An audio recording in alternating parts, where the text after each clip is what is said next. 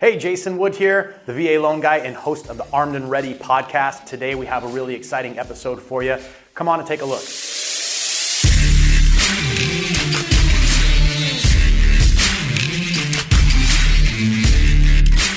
Hi, and welcome to another episode of the Armed and Ready podcast. I'm your host, Jason Wood, the VA loan guy.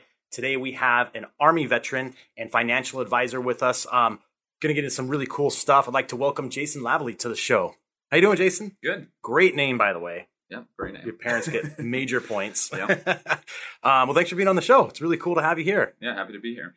Um, so tell us tell us a little bit about your background. Um, you know, where are you from, and what got you motivated to join the military? Sure. So, born and raised uh, Massachusetts. Uh, went there. You know, after high school, I decided to go to college. Was civil engineer undergrad. Uh, did that for four and a half years. After I graduated school, I was applying for positions, and I, I just knew that wasn't really what I wanted to do uh, long term. And I, I always, I, my stepdad was in the Air Force for 20 plus years, so I kind of had that kind of just that pull that military direction. And it, just the thought of serving my country really, you know, meant something to me. I wanted the opportunity to travel and kind of get paid to do that. So there's kind of a multitude of factors. But after I graduated, I had a couple job offers. Didn't want to do that, so I went and talked to a recruiter. I actually decided to enlist over a going officer at that time, which is a little unusual. Yeah, most people would say like, "Oh, why don't you become an officer when you went in?" Right. Main reasons was I had student loans from college, and going enlisted, they actually pay back the student loans at that time. Oh, As an that's cool. officer, they didn't offer that. And another thing is, as an officer, and especially in the army, you didn't get to pick your job. They were going to kind of assign you a field. It could have been intel, could have been MP, could have been infantry, and I didn't want to take that risk of getting in a field I didn't really like. Yeah. Uh, could have been engineering, but there was no guarantee. Sure. So I decided to enlist where I got to pick my position. So I knew exactly what I was kind of getting into a little bit. Uh, and then after that, I my position, my plan was to either you know drop my OCS back in, you know, become an officer, or Right. transition out. So I did that. Uh, started as a 13 Romeo, which is a field artillery radar operator. Uh, did that for four years active duty, and then decided to transition out after that. So what do you do as a, a field radar operator? I mean, it sounds really badass, Yeah. but like, wh- Yeah. what does the job entail? Yeah, so it sounds really cool, and I, you know, the website and everything leading up to it was like, oh, this is gonna be, this is gonna be, you know, really high speed. This is gonna be, a, you know, a, a fun job.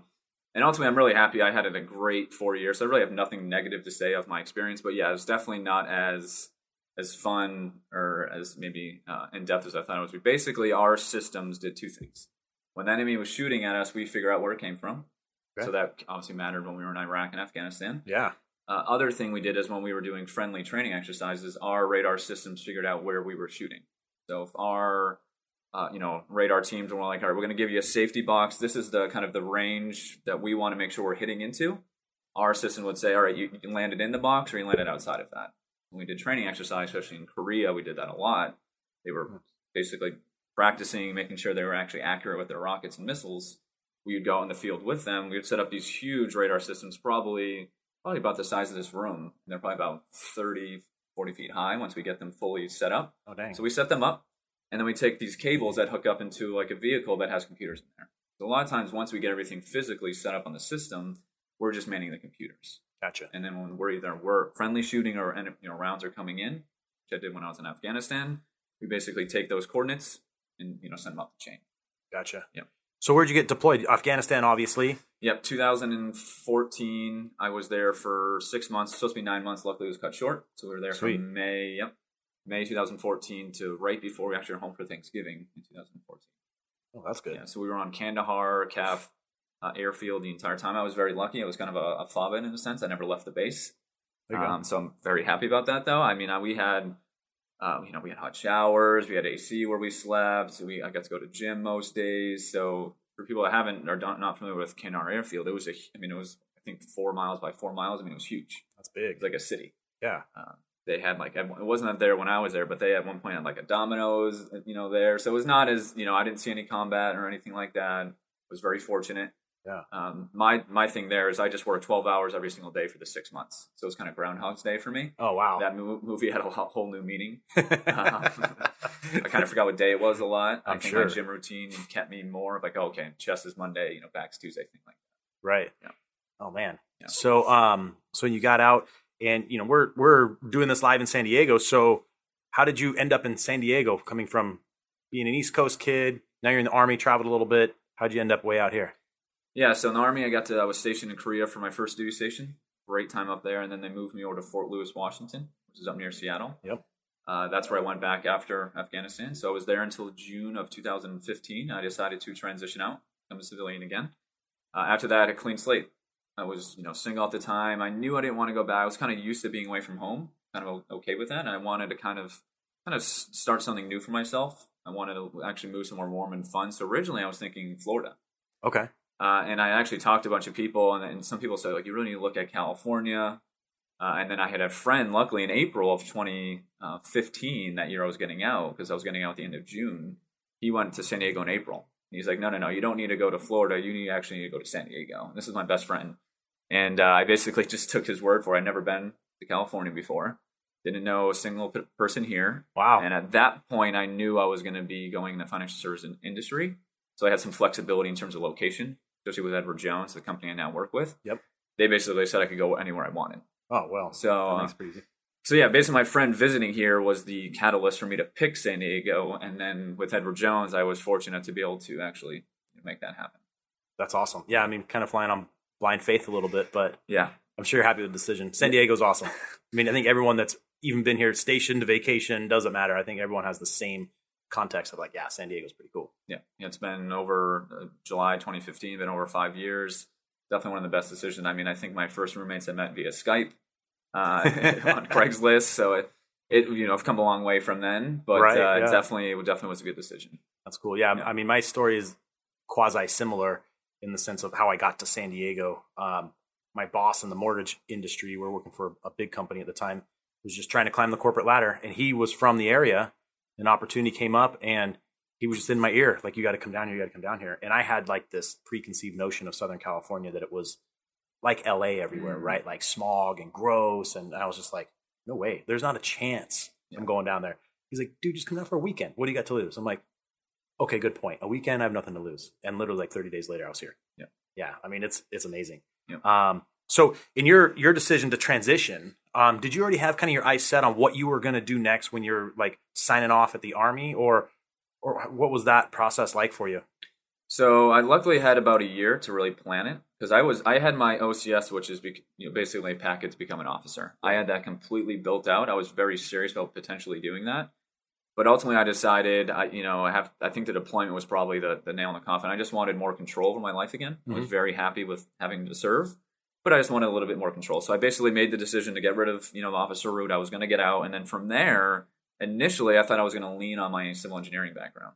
I gotcha. thought I was going to go into construction management. I knew I didn't want to be an engineer and doing design work per se, mm-hmm. but maybe I had some friends in construction management world so I kind of had an idea of what that was like. So I thought I was going to lean on that since that's what, what my degree was in. Right. had some internships in that. So I thought that's what, what I was going to do. So luckily I had about a year. When I was in Fort Lewis, Washington, I went to a lot of career fairs. Army actually had a great program that I got to go to a lot of like workshops, not only just interview and inter, you know, resume building, but just helping you transition, helping me answer this question. What would you like to do? Where do you want to be? What's the most priority? Is the location? Is it job? Is it family? So that those I, I, guess programs that the army offered really helped, really helped me help answer that question. Yeah, that's really great. Uh, but ultimately, what happened is I actually at a career fair I met someone at New York Life. He was uh, a mechan- mechanical engineer. He's like, "Have you ever thought about financial services?" I was like, "Nope." uh, I didn't really have any idea. I actually probably had a negative connotation to it. Uh. So I want to talk to him, and he kind of just opened my eyes, not just to New York Life, but just the industry as a whole. What it was like, what did they actually do, what does it entail, what are the qualities you need, and with him having that engineering background, I was like, oh, well, if he, you know, if he did it, well, maybe I can too. Ultimately, I ended up finding Edward Jones at another career fair, and that was way more aligned to what I actually wanted to do because I was actually during that deployment, I decided to get really into personal development. You know, very stereotypical reading Tony Robbins. You know, finding Tim Ferriss. Yeah. You know, getting into you know mindfulness meditation. I'm now a big you know yoga fan here. Got certified being in San Diego, but I started going down that personal development path, and that kind of coincided with me wanting to learn about money investments, how to be financially free. I didn't know anything. I mean, I was a smart person, I felt, but I didn't really know what a mutual fund or a stock was or any of that. So right. I personally wanted to learn that for me and my future family.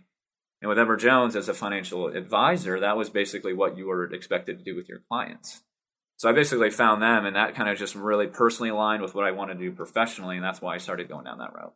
That's cool. And I hear, and, and correct me if I'm wrong, but I hear that Edward Jones is a pretty great company for getting that career started from like ground zero to full speed, right? I mean, they have a pretty awesome package and training and all that, right? Yeah, no, absolutely. So the, the, actually, the reason why they were my number one choice because I had about four other companies in this industry as a financial advisor to choose from, and mm-hmm. they, their process was the longest, um, and for good reason I can see now. Uh, but they had a forces training program, which was designed specifically for veterans like myself transitioning out from the military. Oh, okay. So the, no other firm had that. Basically, I would, some firms I would have to pay to get, you know, you have to have certain security licenses even to do this. Some, right. Some firms you had to pay for that on your own, and you weren't going to get hired until after you pass. Not only did Edward Jones pay me during that, they set up me on a specific training program. I had basically uh, two extra months of training that a normal hire would not get and it basically had guaranteed compensation the first year, so there was no risk of me having to worry about commissions or selling thing.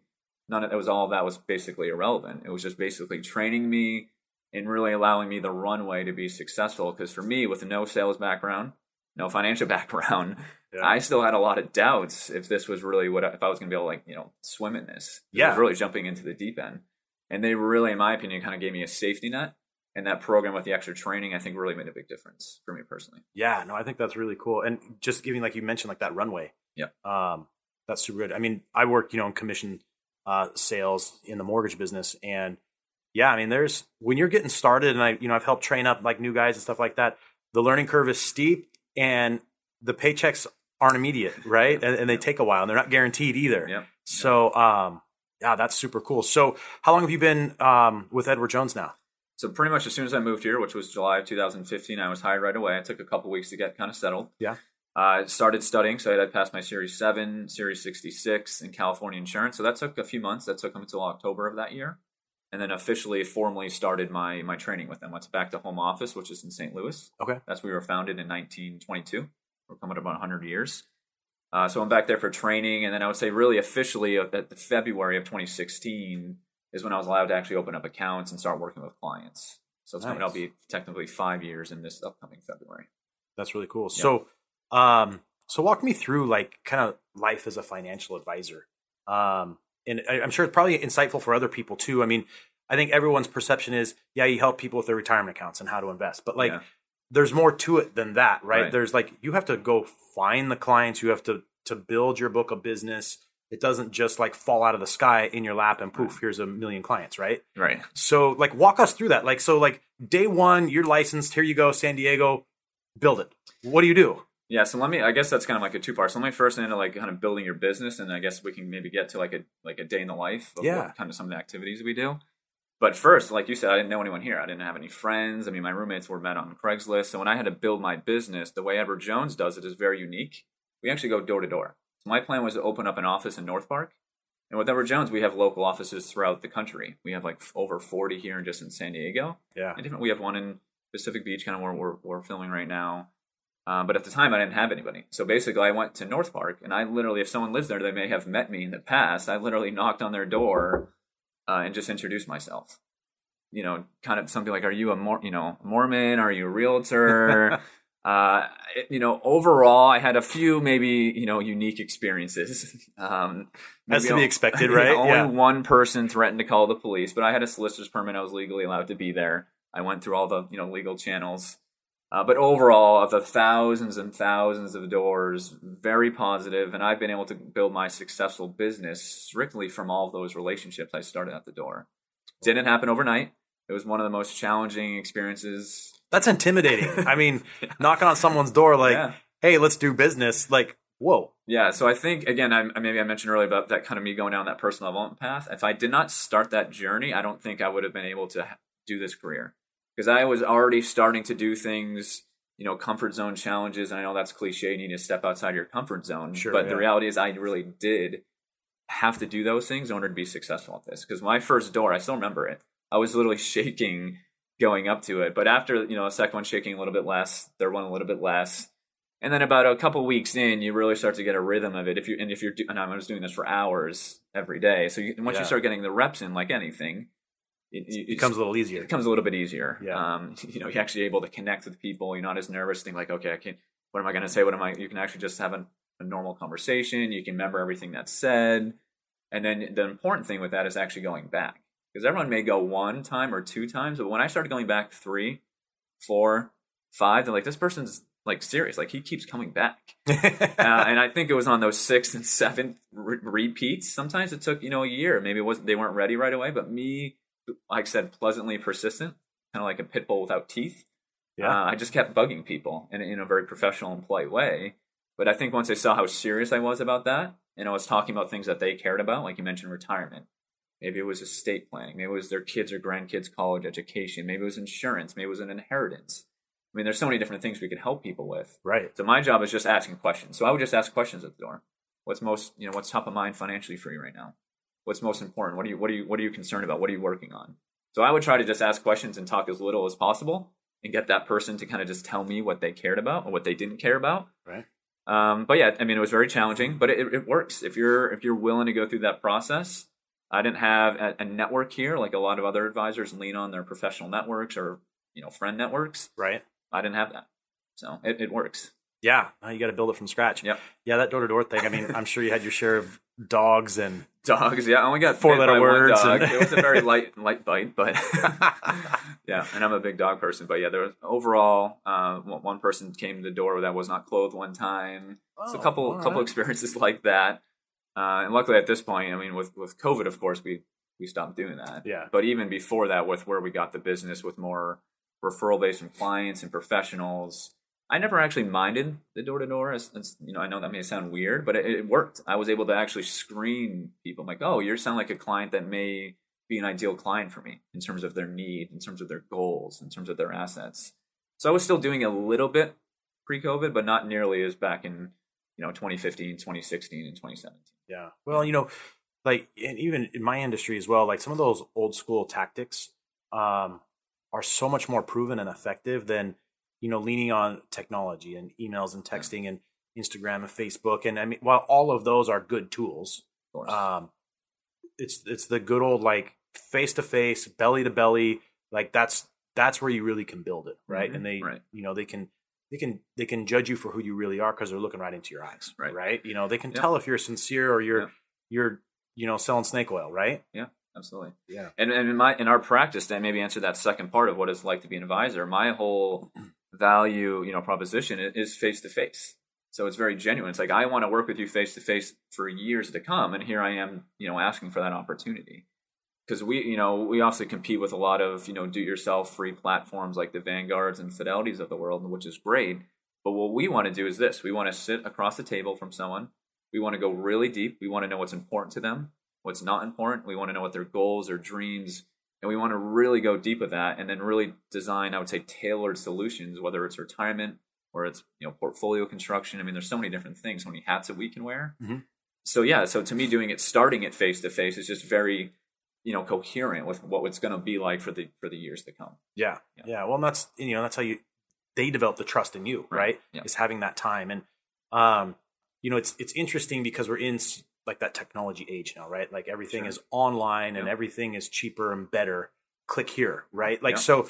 I mean, do you see? I see that a lot in my industry, right? You've got like you know the the quick the rocket mortgage, and you got yeah. all this stuff like yeah. press a button and poof, here's a mortgage, right? And mm-hmm. you know, and it attracts a lot of people, mm-hmm. and I'm sure you same in, in your financial services sure. sector, Absolutely. Um, probably see that like a, a lot of what I end up in conversation with people about is you know kind of you know price versus service. Mm-hmm. and not that there's huge disparities between one company or the other in the price category but the service category there can be huge huge things. Do you see like that same thing in your your industry?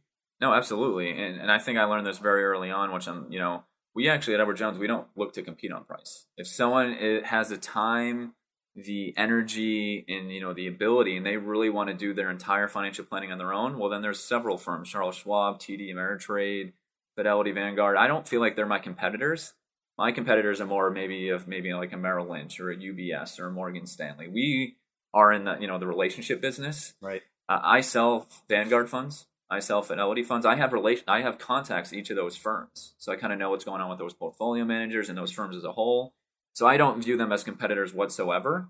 Uh, and there's plenty of people out there who do have the time, energy, and, and ability to do their own planning, and I don't look to work with them. We're very upfront with what we're looking to do. We don't compete on price. You know, we're professionals like anyone, whether you go to a nice restaurant, whether if you fly first class, whether you work with a CPA, an attorney, and professionals are compensated for the work that they do.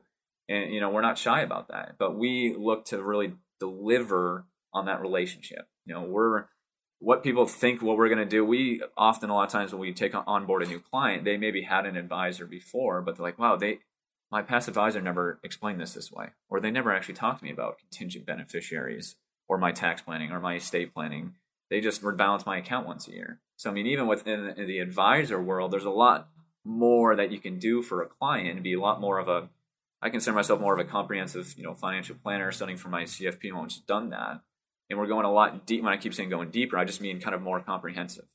Long, gotcha. You know, long-term care, Social Security, Medicare. I mean, we're doing that full service, which of course those other firms I mentioned, it may be free, but you're not getting any, any of that guidance, any of that ongoing support. No one's reaching out to you like in March of this year when the market's down. Right. They weren't calling their clients and saying, "Hey, this would be a great time to be adding to your portfolio rebalancing." Right. In fact, they actually like Robinhood, for example, was actually down for a day because they they had technological glitches.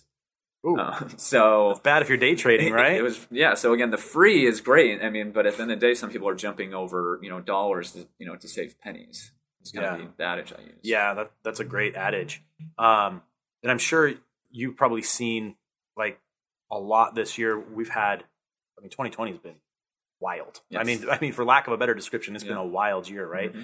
And in in our industries, I mean, both. I mean, we in the mortgage industry, you know, closely are following like mortgage-backed security index, ten-year Treasury yield, yeah, yeah. Um, and and you're following all the other indices and and businesses and portfolio funds and stocks and all that stuff.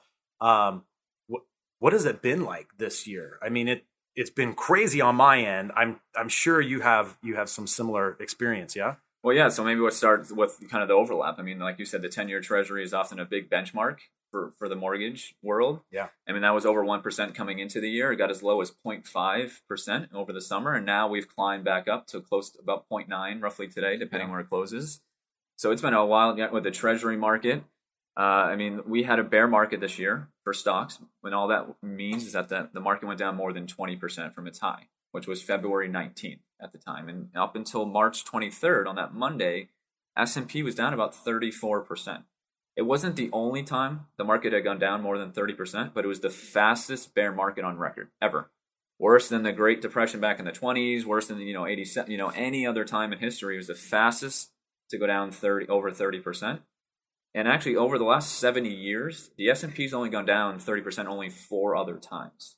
So wow. it's happened, but yeah. it's not common right? Um, in in one calendar year. So the fact that happened so quickly, what really ended up happening is the Federal Reserve stepped in and they really kind of cleared up the plumbing behind the scenes, making sure money, the Treasury market started working again. Yeah. And things that even on my end, it's really more on the back end of what they stepped in. But on that day, as the new bull market started, and the Dow Jones and S and P are up over sixty percent since March twenty fourth. Yeah. Uh, I mean, we hit all time highs just you know just yesterday on uh, I think that was November 30th. You know, was the high of the year so far. Um, so yeah, it's been a very wild year. You know, we've we've seen really what normally takes place over three to four years happen in about one, in terms of the market going down, and then with the recovery, with how quick and fast it was. Weirdly, I actually wish the market, the stock market, had stayed lower a little bit longer because I wanted to maybe reach out to a few more people because we yeah. were I mean, think about what we just had Black Friday and Cyber Monday, and people were buying things on sale. Maybe buy the iPhone at 25% off. Well, we were buying Apple and Microsoft stock at 34% off back in back. It in was March. on sale. Everything. The whole market was on sale. Yeah, I mean, the yeah. joke of the stock market is it's the only store that goes on sale and everybody runs out. Yeah, yeah, if, if, counterintuitive, right. right? But if everyone applied their Christmas shopping to their investing, they'd be much, you know, much better off. Yeah. Well, so, and that's that, you know, that kind of advice that you get, right? right. Because, um, you know, our personal intuition is probably always the opposite of what needs to be done, yeah. especially in financial services, right? Yeah. Uh, and that's the cool thing about you know working with a professional, regardless of the industry, really. But like especially in financial services, mortgage services, like you have your finger on the pulse, right? You have an idea of what's happening. Not that we can predict the future, but we have kind of an idea of where we're headed, at least sure. maybe the next day or two. You know, like absolutely. we can't predict, you know, three Thursdays from now, but you know, the next day or two, we have kind of an idea how how the market's going to be based on our experience, what we've seen, and what kind of reports we're getting. And that's the other thing too is like is just the information. You know, when you compare, you know, connecting with with you versus you know trying to do it on your own, is the information. I mean, you're plugged in. Well, well, to that point, I would say what, what you're not going to get from these do-yourself platforms is I actually get to hear direct. I think maybe this is speaks Edward Jones too. I got to hear from Larry Fink, who's the CEO of BlackRock. And for people that don't, BlackRock is the largest asset manager in the world. They manage over seven trillion in assets. They're a big deal. Big deal. Uh, and I was hearing directly from him and their chief investment officer and their portfolio manager. So the people that are managing seven trillion in assets as an advisor, I get to hop on these calls and hear exactly what they're thinking and what they're doing and what they think the market's going to do directionally. So in March and April, when really things were still really crazy, every week I was on Fidelity call. So I got to know what Fidelity was thinking. BlackRock, T. Rowe Price, American Funds, JP Morgan. I mean, the list, I mean, we work with so many different firms. Yeah. And I was taking the time personally. I, mean, I didn't have to, but I, like you said, I finger on the pulse. Like I wanted to know what the professionals were doing. Totally. So I could distill that information, take it for myself, and then share that to my clients. So I think that really matters. And, and there was actually a call. I think it was Fidel. I think it was Fidelity actually. It was I think Tuesday the twenty fourth, and, and the question came up: Is this the bottom of the market? Which we now know it was, but at that day you did not know that. Right. The market just kept falling at that point. Yeah. And and they said, you know, I, I we can never tell you a day, but this feels really close, and we're putting money to work. So I took that, and that gave me a lot of confidence. When you have a huge firm like Fidelity saying that, I started calling clients. I'm like, here, here's what they're doing. Maybe we should, you know, follow suit. And now I call those clients six months later. They're up 10, 20, you know, some clients are up like 50% from some of the things we did. It's incredible. And actually, some doubled. Some of the stocks, like Salesforce, we, for example, bought in March, doubled year to date. So, I mean, there's really good opportunities. That's what I'm saying. I wish sometimes it lasted maybe a little bit longer because it really rebounded so quickly. It did. But that information, my ability to kind of hop on these calls, I think makes a big difference. Yeah. Yeah. What What do you see coming up, like in the next year? I mean, we had, you know, one of the things that that I get kind of from clients is, oh, well, I'm gonna wait till after the election. Let's see what happens with that. You know, now we're we're, we're kind of past that, and you know, we're to be heading into 2021, and obviously, you know, COVID is still kind of an overarching concern with everything. Um, but what are you guys seeing or, or hearing about what's to come next year? And I and I hear, you know, on the mortgage side, I hear kind of conflicting um, ideas of where things are going to go. But what what are you hearing on your end? Yeah, I think COVID is definitely the biggest, you know, still risk out there, and it's still, you know, whether we have good news like today with Britain being the first Western country to approve Pfizer's vaccine, that that's good news Yeah, for the market. So on on days like that, that will be a boost for stocks. And if there's any bad news, maybe if the you know efficacy rate isn't as good or any hiccups with you know the logistics, that could maybe push the market lower. But I think directionally, I think we're going to move higher from here for a few reasons. I think we are getting closer to a vaccine being approved here in the United States. Uh, uh, improved therapeutics, so not vaccine, but maybe someone is sick with it, and you know Gilead has remdesivir. Uh, there's several other firms that have recently got FDA clearance for their treatment drugs, so that's going to continue to get better as well. Uh, we're going to have another fiscal package passed at some point from Washington D.C. and Congress. Yep. It's been at stalemate for months, but with a new administration coming in, if they can't get it in by the end of this year, everyone in our industry is looking to January or you know at February at the latest for some sort of stimulus money. Like the CARES Act was passed in March. We don't know the dollar amount. It could be 500 billion. It could be 1.5 trillion. But I would say that's probably a good range. Maybe close to about a trillion would be my base kind of base case today with what I know. Mhm. But it could be a little best. We don't know. But at some point, money will be kind of injected to either individuals, you know, state and local governments, the economy, businesses. That's very supportive for the stock market and the economy as a whole Right. and that's kind of a little bit being priced in. And, and to your point, we I had a few clients that had some cash on the sidelines, and they they wanted to you know wait to the election. And what we do in those cases is we dollar cost average. We systematically invest. So let's say if they have just picking some numbers, let's say they had 100,000 to invest. Well, maybe we just do 10,000 a month over 10 months, and we don't jump all the way in with that cash. And that's just you know a basic example. But sometimes people feel more comfortable doing that, uh, and I found that's really helpful, especially when markets are moving around. But I, I- think due to the fiscal package that's coming with the improved vaccine and treatment front and due to COVID, I think the market, stock market, will create all time highs in 2021. Uh, we've been, you know, me personally and with all my clients, we've been leaning a little bit more with their portfolios, depending on their risk tolerance and their goals, but a little bit more towards their equity, a little bit less on the fixed income. Because with the treasury so low, it says it's seesaw with bonds. When rates go down, that helps, you know, existing bondholders. But when rates go back up, that actually could be negative for, for the existing bondholders. So Right. it can actually be slightly risky to be having a lot of treasury exposure right now because it's already gone from about 0.5 up to 1. So that's actually a big percentage move. So I, I, I think right now is a good time to be. There's always a good reasons not to invest. You know, it could be China issues, trade war, COVID, uncertainty. We still have the the Senate uh, runoff in Georgia on January 5th because right now 50 Republicans and 48 Democrats. So depending what happens there is going to dictate the control of the Senate, and that does matter because if it stays Republican, then you know Biden and, and you know the House of Representatives would have a hard time passing really progressive changes. And gridlock is usually good for the economy good the market. economy, yeah. Yeah, so if we do have a Republican Senate, we don't know until January. But if that happens, then a lot of the fears of higher taxes and sweeping changes just can't actually procedurally happen if, if the Republicans have the Senate. So, Right. so we won't know that, of course, for a few more weeks. But for a few reasons, I, you know, I'm, we're very optimistic going into 2021. Yeah, Yeah. yeah, and- we hear kind of on the mortgage side a lot of the same thing. You know that um that that government influx of money. Um, you know, there's going to be a large portion of that that's going to be distributed to to treasuries and bonds, right? And whenever the money is um, allocated there, and it's in big amounts, right? I mean, we're talking billions. You know, it's Yeah. not like here's ten grand. Right. I mean, we're talking billions of dollars like per month. Yeah. Um, and and that helps to drive mortgage interest rates down, or at least keep them where they are, right?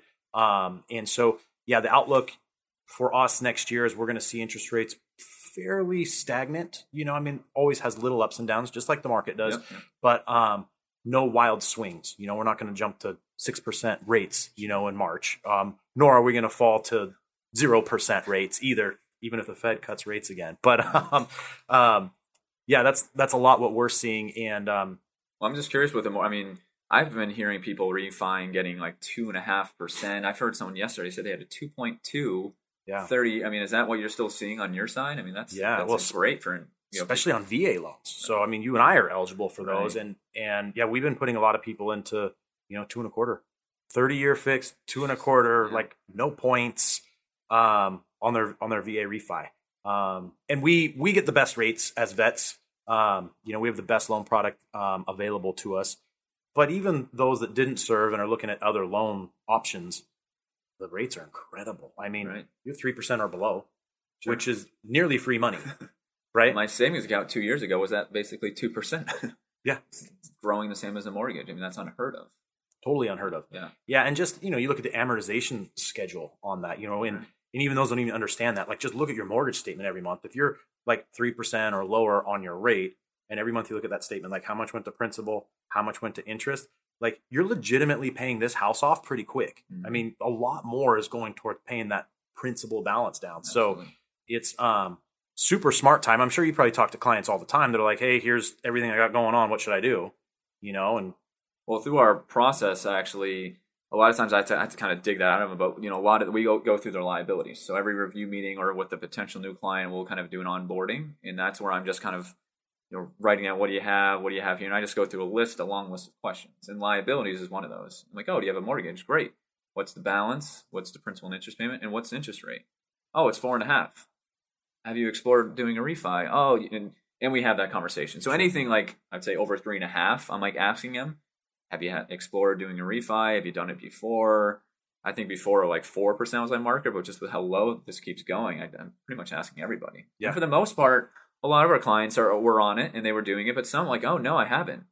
You know and we put them in contact with someone like wow we, we saved 50000 of interest over the next 20 or 20 plus years. I mean that's serious money. Yeah, um, I, yeah, I had one client. He he did he did I think it was like ninety thousand for him due to his situation, and he was just like, "Thank you for like telling me to do this," because he wasn't going to do it. He's like, "No, it's not worth it." And then he, he did it, and he saved all that money. yeah. So It makes a big it makes a big difference, especially when you're looking at your financial planning, right? Looking long term. Sometimes people have tunnel vision to Yeah. like what's next month going to look like. Yeah. But you know, when you're looking, what does next month, ten years from now look like? You know, then then the numbers really look nice in your favor to to pull that rate down. Yeah. Um. Yeah. I mean, just when you think everybody on the planet has refinanced their house, here comes someone that's like, well, yeah, I'm still at four point eight, and you're like, holy moly, okay, well, Right. you're going to be happy.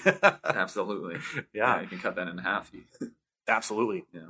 Um, so so tell me, you know, you got your own Edward Jones business, right? So I'm sure you have kind of your personal goals for your team and everything else. hmm What are you looking at for yourself? What's what's kind of the trajectory for you or like a five year goal, you know, as as a financial advisor? What are you what are you looking to accomplish?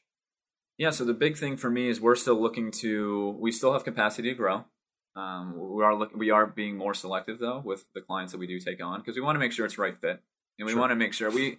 I kind of joke we have like a personality minimum. You know, making sure it's a good good fit. You know, Yeah. they're gonna you know take the advice and they're gonna be you know respectful of our time. But we also have a complexity minimum, meaning like, is there really enough for me to roll up my sleeves, or is it? Do they just need like a rebalancing of a, one account once a year? That's probably you know really not what we need to focus on. But do they have more complex like estate planning needs, legacy needs, help maybe help with their taxes where we can link in with their CPA? Are they a business owner and they need to set up a retirement plan? Insurance? Do they have kids, grandkids? I mean, we want to have a lot of things that we can help work with them on. Uh, it's not always about you know a lot of you know in our industry is like oh what's your minimum in terms of like account size. I don't we don't really have a hard fixed number. I think that kind of misses some opportunities with you know some clients that are maybe starting out but have a really good runway over the next five years. Yeah. So we're looking to grow. We're looking to grow, you know, our assets. Looking on and take about twelve to fifteen new clients a year, you know, roughly, uh, you know, of, of the right, you know, a variety. And over the next, really continue over the next five years, I think we'll have the ability to take on about twelve to fifteen a year over the next five years, uh, and just going deeper with our existing clients. Maybe working with some of their, you know, if they're older, maybe working with their kids, or if you know they're younger, maybe working with their parents. I'm trying to be, you know, we say more important to fewer people Right. um, and just really That's helping good. with family and inter, you know generational planning. Yeah. So Would you say like I mean we our audience largely is you know a lot of military and stuff. What would you say? Um, maybe some advice for someone who's active duty right now. Maybe they're just putting some money in the TSP, Yep. and that's kind of where the you know the blinders are, and that's Right. it, right? So, um, which is totally normal. Nothing wrong with that. Um, that's what I did. Yeah. I didn't even know what a TSP was when I was putting money in that thing. yeah, exactly. So, what would you say to people now that are in that boat? They're like, I don't know, some money goes in there. I don't even know what it does. Well, I would say first, congrats. I mean, that's a great first step. Like if you're already adding money to the TSP, even if you don't really know what it is, that's that's a win.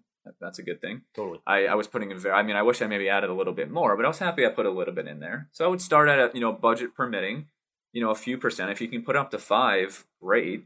Uh, and then you have the question of do I do it pre-tax or Roth, and that's where everyone's situation is different, and always getting some tax advice helps. But if you're younger, you know, I'd say you know under you know you know generally under forty, uh, the Roth is a great option. Because basically how that works quickly is that it's after tax money, doesn't help you now, but that grows tax free when you take it out in the future. It's all tax free. So the example is, would you rather pay tax on ten thousand or a hundred thousand? Well, look, well, I want to pay tax on the ten. Well, that would be the Roth. You pay tax now, and then it grows tax free, comes out tax free later. So I'd say maybe take a look at that. Uh, in terms of the options, there's basically five index funds at the TSP: the G fund, the F fund, the SC, and the I. That's it. But the life cycle funds kind of picks for you. So maybe just pick, you know, life cycle 2040 or 2050 or 2035, something that kind of you know gets you out to age 60 or 65. Gotcha. Then if you don't really know what those are, uh, those life cycle funds are fine. Um, I'm a big believer of kind of starting with the basics with someone. So meaning making sure you have enough for an you know savings, emergency fund. And I would say step one is just looking at a budget. There's no right or wrong numbers, but it's just helpful to be honest with how much you're actually spending every month. Are you spending two thousand a month, or are you spending ten? There's not right or wrong, better or worse. It's just what are you actually spending. Yeah. You can use Mint. It's a free website. You can use Excel, QuickBooks, um, you know, Google Doc. You can use it on paper. However you want to do it. There's no right or wrong way, but just being honest how much you're spending. And then general with thumb, if you're if you don't have a family, at least three to six months. So if you're spending five thousand, at least having fifteen to thirty thousand just safe at the bank, not invested. Even I know savings rates are zero, it's still better to keep that nice and safe in case anything ever happens. Right. If you have a family, I would recommend closer to six months, six to twelve. So again, figuring out how much you spend first is really important. It doesn't have to be, it doesn't matter what it is, but just multiply that by six to twelve and, and make sure you have that in place. And then insurance is important. I know you have SGLI from the active duty. Sometimes that's not enough, so it's always good to do kind of a needs analysis. If they, especially if they have kids, it's a growing family. I think that's important to do.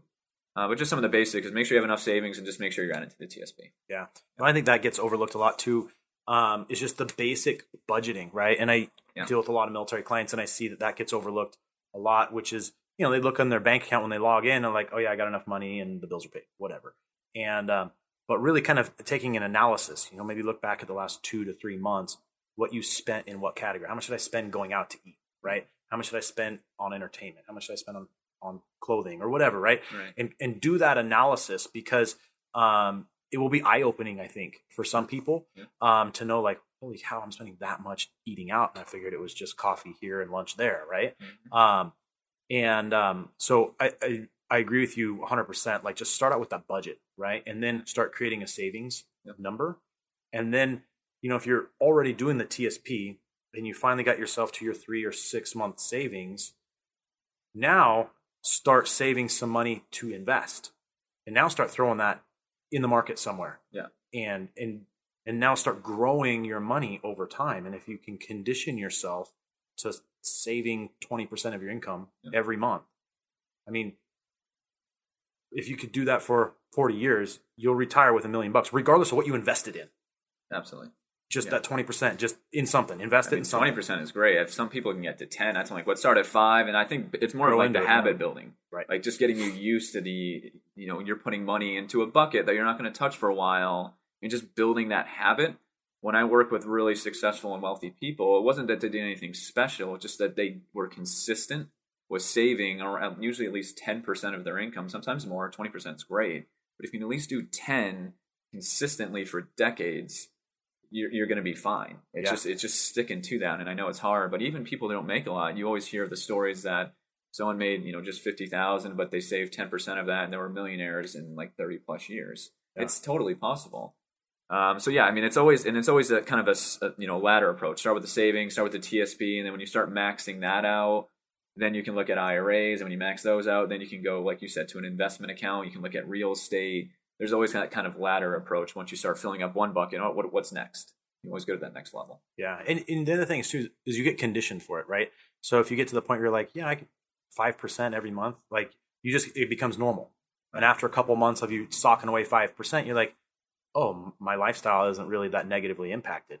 Yeah. maybe I don't go out to eat every Saturday night. Maybe it's three Saturday nights a month, right? Yeah. And, you know, then you can easily just kind of fine tune it and tweak it from there. Yeah. And you build that up to 10%. And it's not, you don't feel it, right? You just, you just acclimate to it, just like you get PCS to somewhere that's hot and humid. Yeah, yeah. Sucks at the beginning, right? During the Yeah. summer, but eventually it's no big deal, right? And it's kind of the same thing with the savings plan. hmm Absolutely. Um, sweet man. Well, um, where can people get connected with you? Like if they have questions about either investing or maybe they someone's listening to this and they just want to like pick your brain on like, hey, I'm kind of interested in that financial services career once I get out. Sure. Um, can they reach out to you and just you know connect and on, on either either way? How do they reach out to you? Yeah, so absolutely. So a couple of things. I mean, I'm on LinkedIn, so just Jason Lavely, you could find me on there. And then yeah, I mean, Edward Jones is still looking to hire.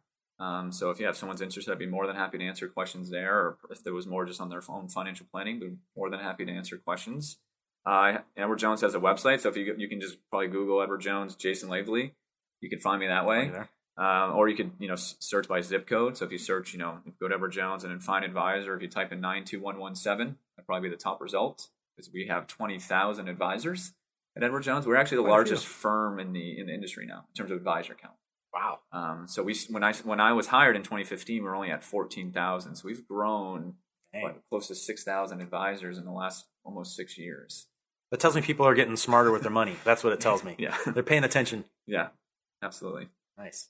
Well, awesome, Jason. Thanks so much for being on the show, man. It's great to have you on here, talk shop a little bit, and uh, hopefully we can help out um, more people, right? Let's help out some more military with finances and budgeting and, and planning for the future. And um, and of course, if anybody's transitioning and want to talk about transitioning into this career field, it's a great career field. It really is um, really rewarding. And um, I encourage you guys to uh, dig a little bit deeper. So, Jason, thanks so much, man, for being on the show. yeah, thank you for appreciate it. Appreciate it. Thanks. Thanks for checking out another episode of the Armed and Ready podcast. If for any information or follow up to this episode, you can reach out to me at valoanguy.us.